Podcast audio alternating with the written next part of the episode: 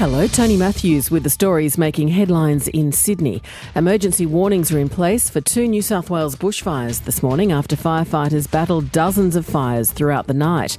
One emergency level blaze is at Hillville, inland from Port Macquarie on the mid north coast, while the second is further north at Liberation Trail, inland from Coffs Harbour. More than a dozen emergency warnings were issued yesterday on a day of catastrophic fire danger before a cool change came through last night.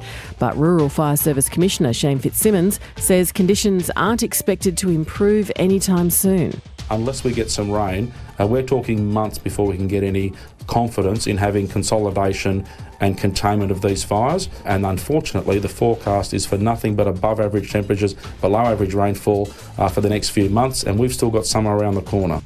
Residents at Turramurra on Sydney's North Shore are cleaning up after bright pink fire retardant rained down during yesterday's bushfire emergency. An RFS aircraft was called in to help fight a fire that flared up close to homes yesterday afternoon. The pink retardant coated homes, cars, driveways, and roads in a pink red colour. And Deputy Mayor Callum Clark says firefighters did an extraordinary job really incredible how quickly they worked. A fire going through that area could be absolutely devastating for our local area. Uh, the last time we had a fire around here was sort of 1994, and it was devastating.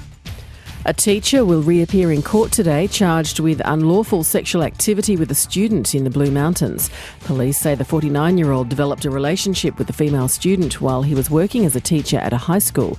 He's been charged with procuring a child for unlawful sexual activity, aggravated indecent assault, and three counts of aggravated sexual touching. Police say the offences happened between 2015 and 2019. For more details on those stories, go to ABC News Online.